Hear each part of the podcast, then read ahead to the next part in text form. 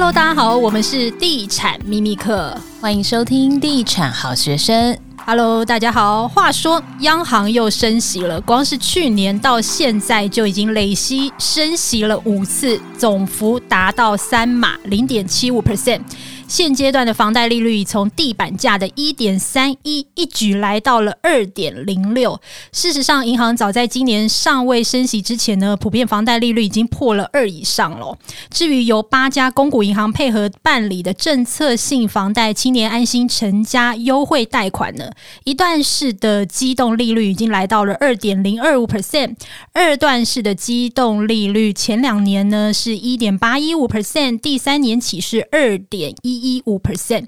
那这一集聊大家最关心的房贷话题，在这一波升息狂潮，每一分钱啊都非常的重要。要如何争取漂亮的贷款条件呢？这一集同样邀请到我们的好朋友百亿房产教练 Rainba。Hello，各位听众，大家好。好，那根据你实际接触的经验，我到底购物客要怎么争取漂亮的贷款条件？有没有什么小 paper 提供给听众朋友？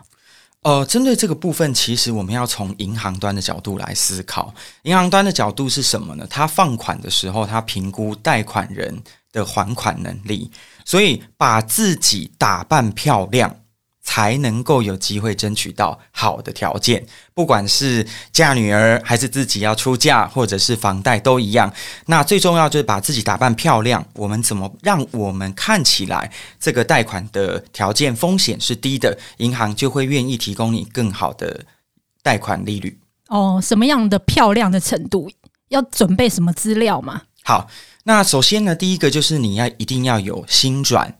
或者是你的资产的证明，不管是保单、股票，或者是你的薪资收入等等的，那这些都要明确的可以被看见。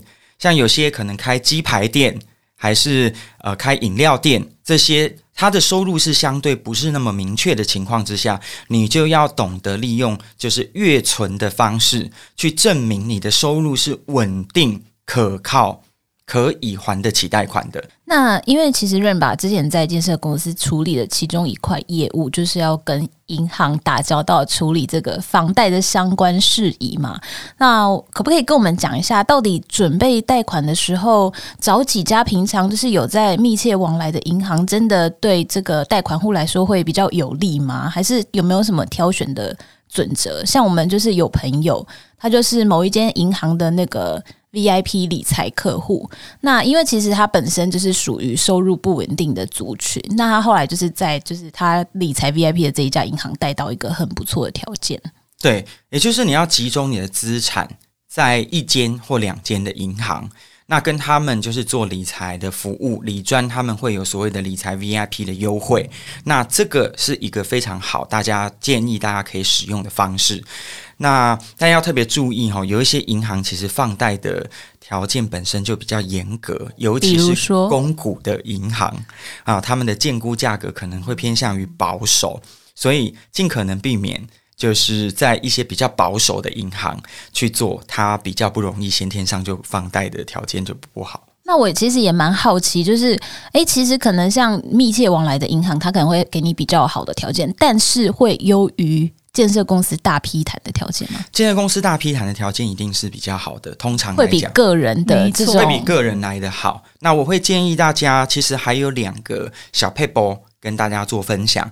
第一个呢，就是请公司的财务人员或财务主管协助，因为公司的财务都跟银行往来很密切，所以呢，他可以帮你争取到比较好、比较优惠的条件。譬如说，像我之前服务的公司。哦，不是金控的那一间，哦，那不是金控的那一间，当然就跟银行一点关系都没有，对不对？哦，那他们呢，其实财务人员不管是我们如果要办房贷或者什么，请他们帮我们处理，都能够拿到比较好的条件。那另外一个的话呢，就是呃，公司如果有服委会的话，其实服委会有一些大公司，他们的服委会是有提供这样子的一些银行的优惠，那只是一般人可能不是那么清楚。那如果你的公司没有福委会或福委会没有，那你就请财务人员协助，大概是这样子。OK，那我们再回来看一下，就是在银行眼中啊，就是看起来很漂亮的这些。A 咖的客户，他们有没有什么共通的准则？比如说职业啊，或者是年薪要多少啊，或者是稳定收入达几年以上这些？好，其实呢，在银行心中最优质的客户就是收入稳定，在大公司工作或者军工教，对，那或者是专业型的，比如说医生、律师。哦，这一种那三师啦，俗称的，那这些都是银行比较喜欢的客户。你刚说那个建设公司团购的条件，其实我非常有感，因为我第一间房子当时要贷款，就找我们公司自己配合的新转户，后来发现那个贷款的条件非常的差。嗯，然后第二间就是买那间房子的时候，也是找就是自己有往来的银行，然后后来发现其实建设公司给的团购条件还比较好，所以两间基本上我完全没有接触过，很，很有趣。对对，其实建商因为为了让他的贷款顺利拨贷，通常会帮消费者去争取比较好的条件，那或者是你也可以请房仲。他们通常也会有配合的窗口，房仲他们也都会跟银行谈好比较优惠的条件。那这些都是你在购物的时候可以优先选择的。诶，那我们可以讲一下，就是因为你之前在建设公司的时候，一定有遇过那种买预售屋，然后最后那个房贷贷不出来的。那像那种最后会怎么样？你可以跟听众朋友分享一下吗？好。呃，房贷如果真的贷不下来的话，就是建议你一定要想办法去加保人，或者是转名字给你的亲属。七月一号新制要上路嘛，你的亲属家族哦，那二等亲以内的有没有办法可以转过去？那这个是我最建议的方式啊。那如果真的没有，我建议你真的要考虑一下，就是呃转售，赶快把它转售掉，或者是呃。谈违约金，因为如果贷不下来，建设公司会真的就开始走解约程序，对不对？对，我之前呃在内湖呃一个圆环就有一个案子，那很多的住户当时因为零八年金融风暴贷不下来，那当时据说有没收了一些的户别。哦，就真的是会收回去，所以你的建议会是说，如果你自己的条件带不下来，那干脆赶快把那个这一户转给就是带得下来的亲人。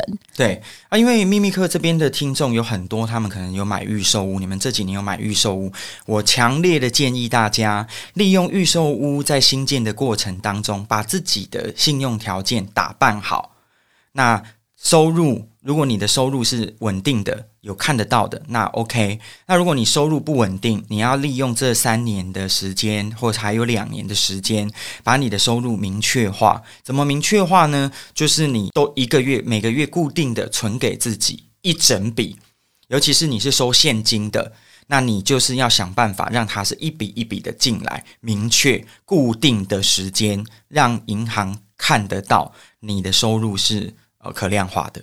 那对房贷族来说，这多早之前要开始化这个妆？我会建议一年，至少做个一年。对，至少做个一年。那如果他手上有信贷呢？如果有信贷的话呢，这个时候问题就会比较复杂，就要算的是你的负债比算不算得过。那因为房贷跟信贷，它会同步的去计算在你所得负债比里面。那我们用一个很简单的数字来教大家怎么算哈。这个东西的话，就是你的。呃，月所得可以是用年薪十，比如说十四个月去除的月所得。好，那你的月所得打六折，就是你所有可以负担的债务支出。在银行的世界里面就是这样算。比如说你的月所得是十万，那你银行认为它合理可以放贷给你的条件就是六万的上限，也就是你还要有四万自己的生活费嘛。好，那大概就是这样的算法。当然有。一部分的银行并不是以六折，而是以七折，它可以稍微宽松一点。但是这样的银行通常它的利率条件会比较差一些。我常常会跟我的客户讲，利率乘数难两全，所以你要评估你自身的条件。如果你是温大大在六折以下的，那就是你选银行；但如果你是六五折或七折，甚至有些客人是到八折的，那对不起，就是银行选你。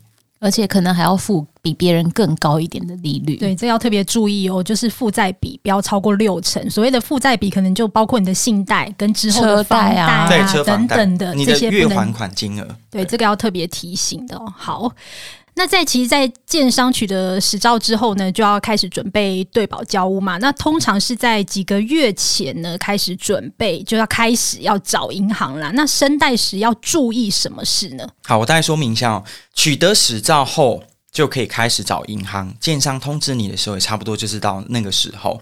那你要特别注意的呢，就是银行的利率条件。而且不要送太多间，我的建议是三间以内，因为你送越多，连针其实都会有次数，他们会认为是不是你贷不到，所以呢，不要送超过三间。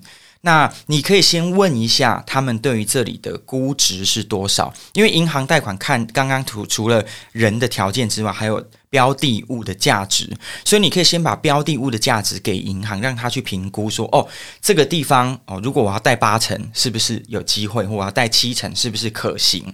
那如果标的物不行，其实你就这家银行就不要继续往下走了。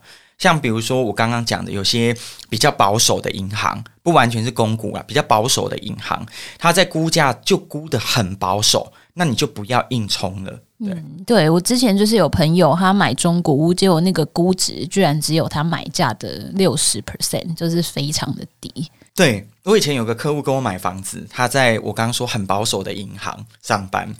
他当时跟我买一平快四十万，他们银行的估值是三十亿，然后他自己也知道他们，对他自己也跟我说，哦，他他他也知道他们银行估值很低这样子，所以就算是行员，就是在估值或者是利率或者是层数上，应该还是会有一些员工价吧？行员一定特别好啊。行员的话，在利率上面是可以比较好，但是陈数的部分未必，因为陈数是公司风险控管的一环，所以其实估价上很难往上拉，但利率条件可能比较好。好，那最后你要不要提醒一下房贷族要注意哪些事？好，我要提醒的呢，就是在你申请贷款的前一年，拜托拜托，信用卡少办。第二个，所有的信用卡缴款。贷款的缴款、车贷、房贷一定都要正常，因为你一旦出现不正常的缴款记录，这都会影响你的利率条件。还有呢，就是出国的消费，还有呃，比如说一些购物网站或百货公司的无息分期，这些通通都是要被考虑进去的哦。因为像我之前有个客人是个主播，他呢，主播应该很好带嘛，资产各方面都有。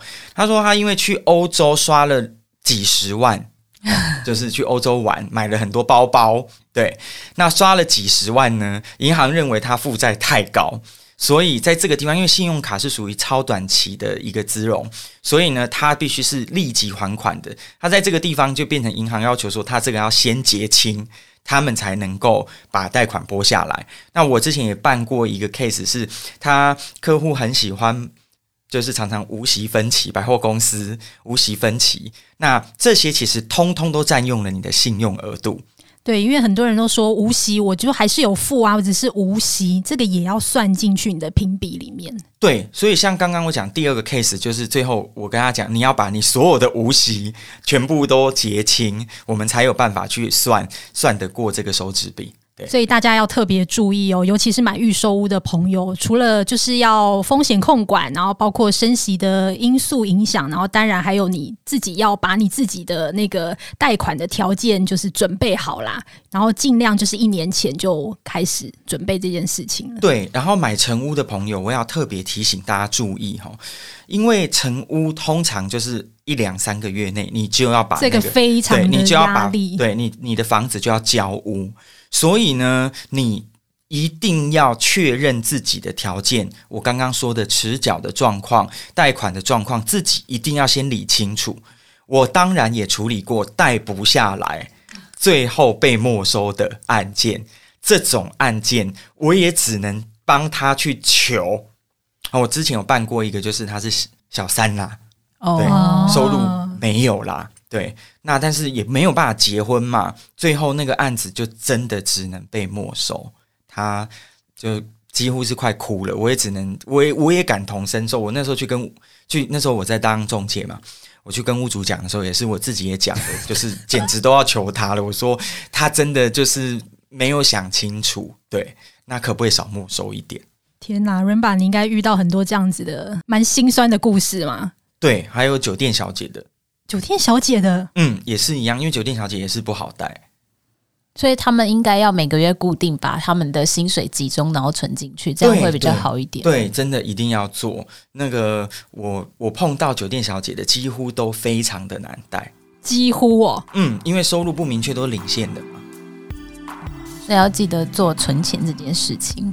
好，那这一集也谢谢 Rainba。好，谢谢。好，那我们就下一集再见喽，拜拜，拜拜。